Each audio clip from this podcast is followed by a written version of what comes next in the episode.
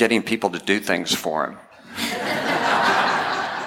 I mean, he's the youngest kid, right? So he was the one that you know we'd be out in the in the in the backyard in the swimming pool, and uh, Will would be like, "Hey, uh, I, I sure would like some crackers and or some chips," and you know, one of one of the sisters-in-law will just get up out of the pool and go get him some chips. It works that way. So, how I'm preaching today. It's it's it's supposed to be Will. But anyway, can you believe that uh, you know last Sunday was Christmas Eve? and now it's already New Year's Eve. You know, everybody loves Christmas, and it's my, my favorite holiday, always has been, and, and I, I love that Andy Williams song that says it's, it's the most wonderful time of the year. And, and what's not to love? I mean, you have the, the decorations, uh, the music, the food, the joy, the good wishes, and the exchanging of gifts. I mean, don't you wish, kind of like Will's sermon recently, don't you wish it could be always Christmas and never winter? But Christmas doesn't last long enough. You know, speaking of the music, I never sang in a choir before Janie and I joined this church. But uh, Mike Kennedy and Brandon Farron sort of encouraged me to join the, the choir. And uh, I have to say that, that I, have, I have loved that. But I, I, have learned so much more about music than I ever knew. I always loved music, but I've learned so much. And one of the things that in rehearsals that, that Brandon keeps reminding us of is to pay attention to the song's lyrics. Not just sing the song, but to pay attention to the lyrics. So two days ago, I happened to be listening to a song and I, I read the lyrics of a Christmas song that all of us have probably sung a hundred times. And I noticed something that I'd never noticed before. And it goes like this O little town of Bethlehem, how still we see thee lie. Above thy deep and dreamless sleep, the silent stars go by. Yet, in the dark streets shineth the everlasting light. The hopes and fears of all the years are met in thee tonight. The hopes and fears of all the years are met in thee tonight. Wait a minute. I get it. Hopes, I get that. You know, Israel was longing for a Messiah for hundreds of years. They'd been longing for a Messiah, so he's born. Hopes realized. But fears? What fears? Whose fears? And afraid of what? You know, the song was written by an Episcopal clergyman from Boston named Phillips Brooks, and he wrote that song in 1868. I don't really know what he had in mind, but I do know that that very first Christmas that we sing about didn't last long enough either. You know, we spent four weeks of Advent retelling how a young virgin Mary, was visited by an angel, and she was told that she would have a son who would grow up and save the world. And then we celebrated the beautiful stories about Jesus' birth in a manger and the visitation by angels and shepherds and wise men who brought priceless gifts. But that was really only the beginning of Jesus' life on earth. So the question is well, what happened next?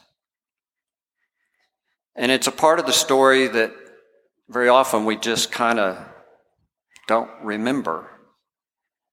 But while Jesus was still an infant, Joseph had another dream in which an angel told him, You and Mary and Jesus, you need to get to Egypt.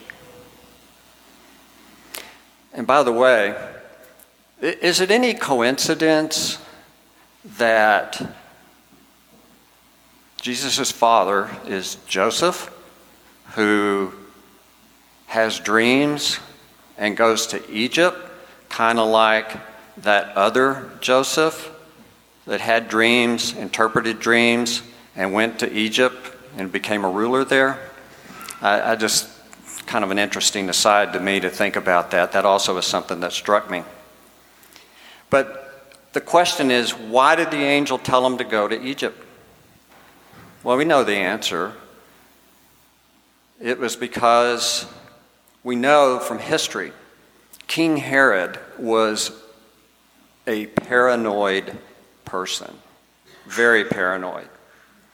He built the fortress at Masada, if you've ever been there. He built that fortress because he was afraid that Antony and Cleopatra might try to attack from the south or that he might, there might be a revolt in Jerusalem. He wanted to have somewhere to go.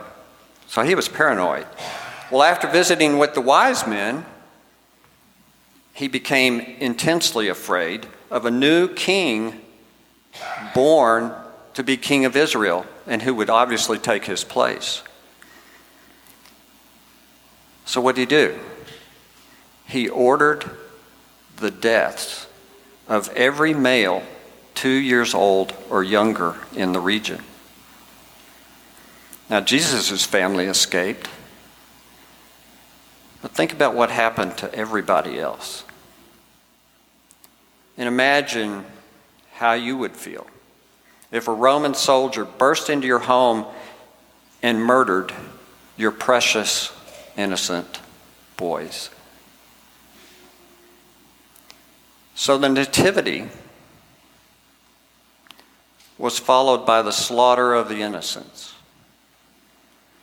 Something that was miraculous and good and beautiful was followed by an event so horrible and evil that we just instinctively kind of gloss over that part of the story, turn our eyes away, and try not to think about it.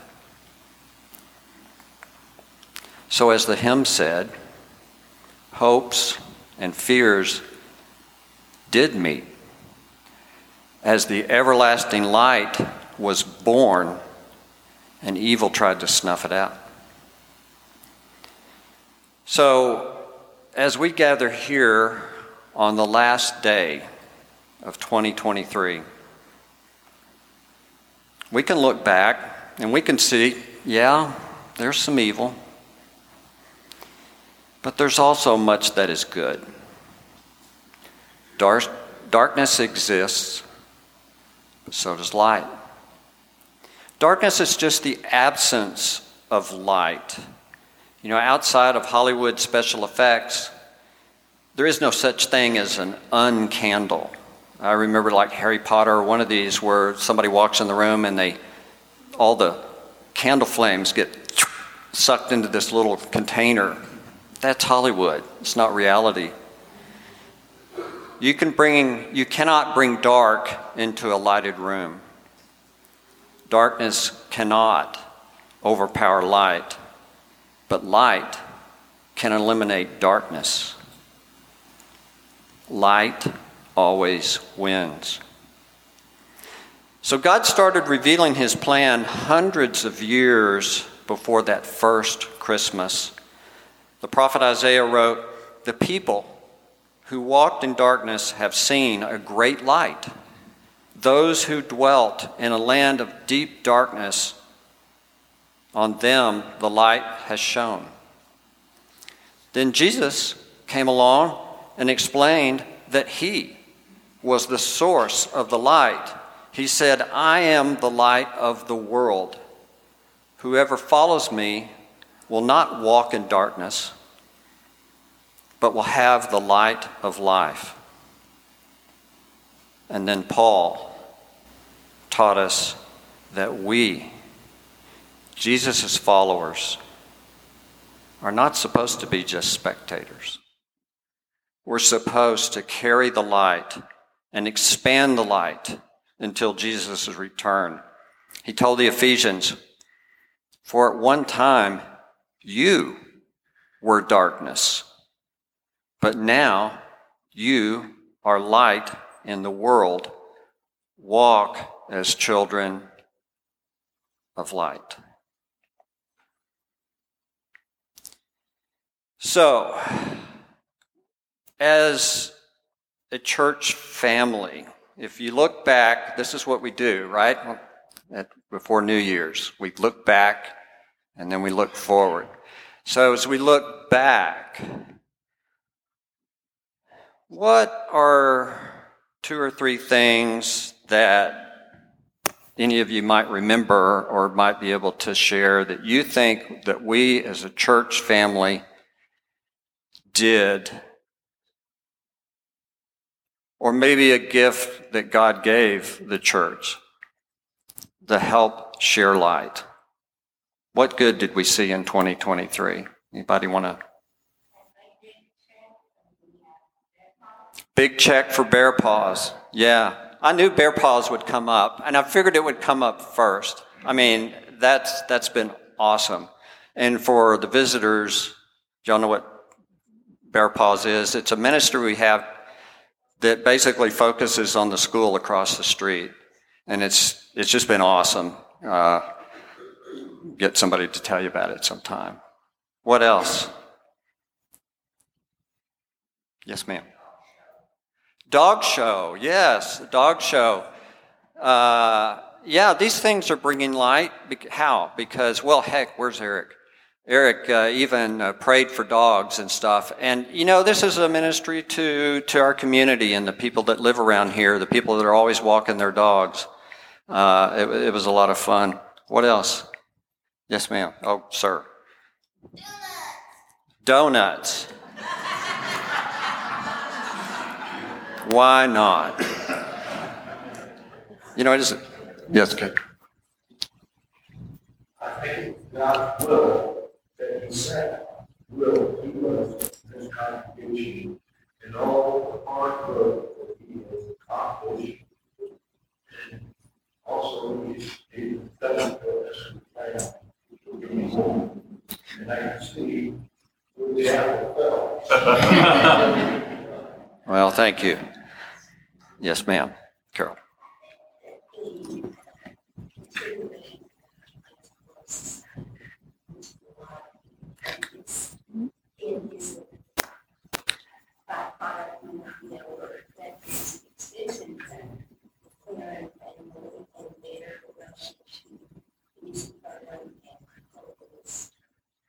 So, so music. Did you hear what she said? The High Plains Choral Society. And for those of you who have not ever attended one of those, you do not know what you're missing. It's the best choir. I'd put it against any choir anywhere.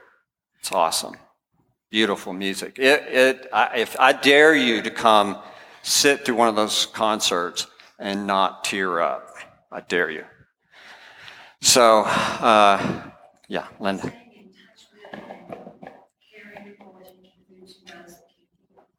Okay. Yeah. Meeting the needs of people who who can't be here all the time. Wow. Branding at the church, church in Austin Park, like that. Tremendous uh, Okay. This church does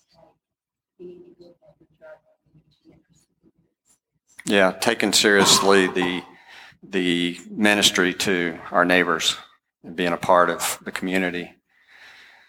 So, yeah, that's awesome. So, looking forward,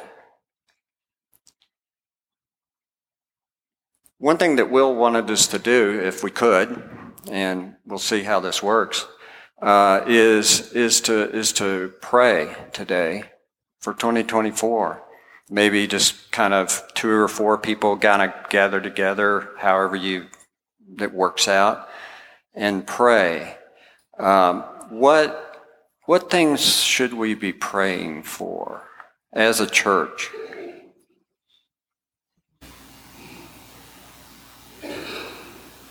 reach people that normally wouldn't come to church.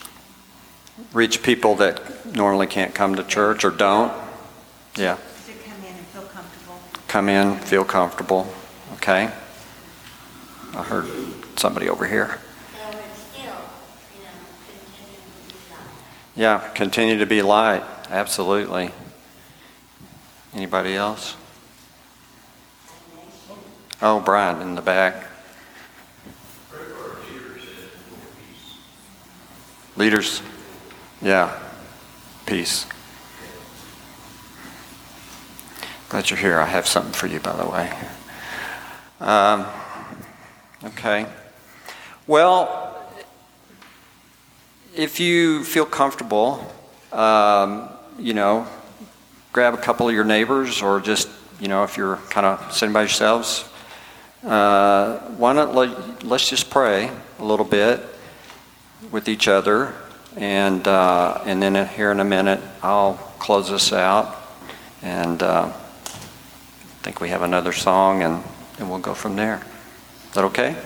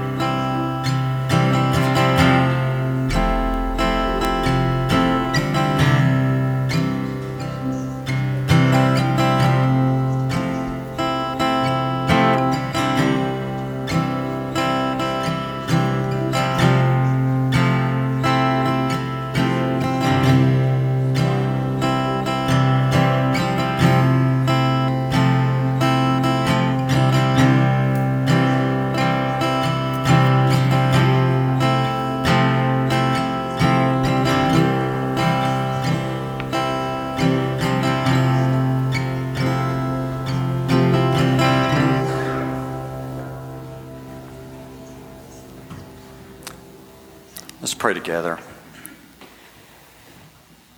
Holy God, thank you for bringing us to this place and this time in history.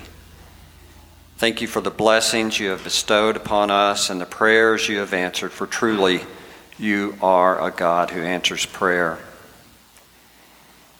Please help us not fear the darkness, but to bring light into this troubled nation, this state, and this city. Help us to know your will, and please give us the courage to be doers of your word, not just hearers only. Show us how to better love you, one another, and our neighbors in the coming year. For you are our strength, our shield, our sustainer, and our life. In Jesus' name, we bless you and thank you. Amen.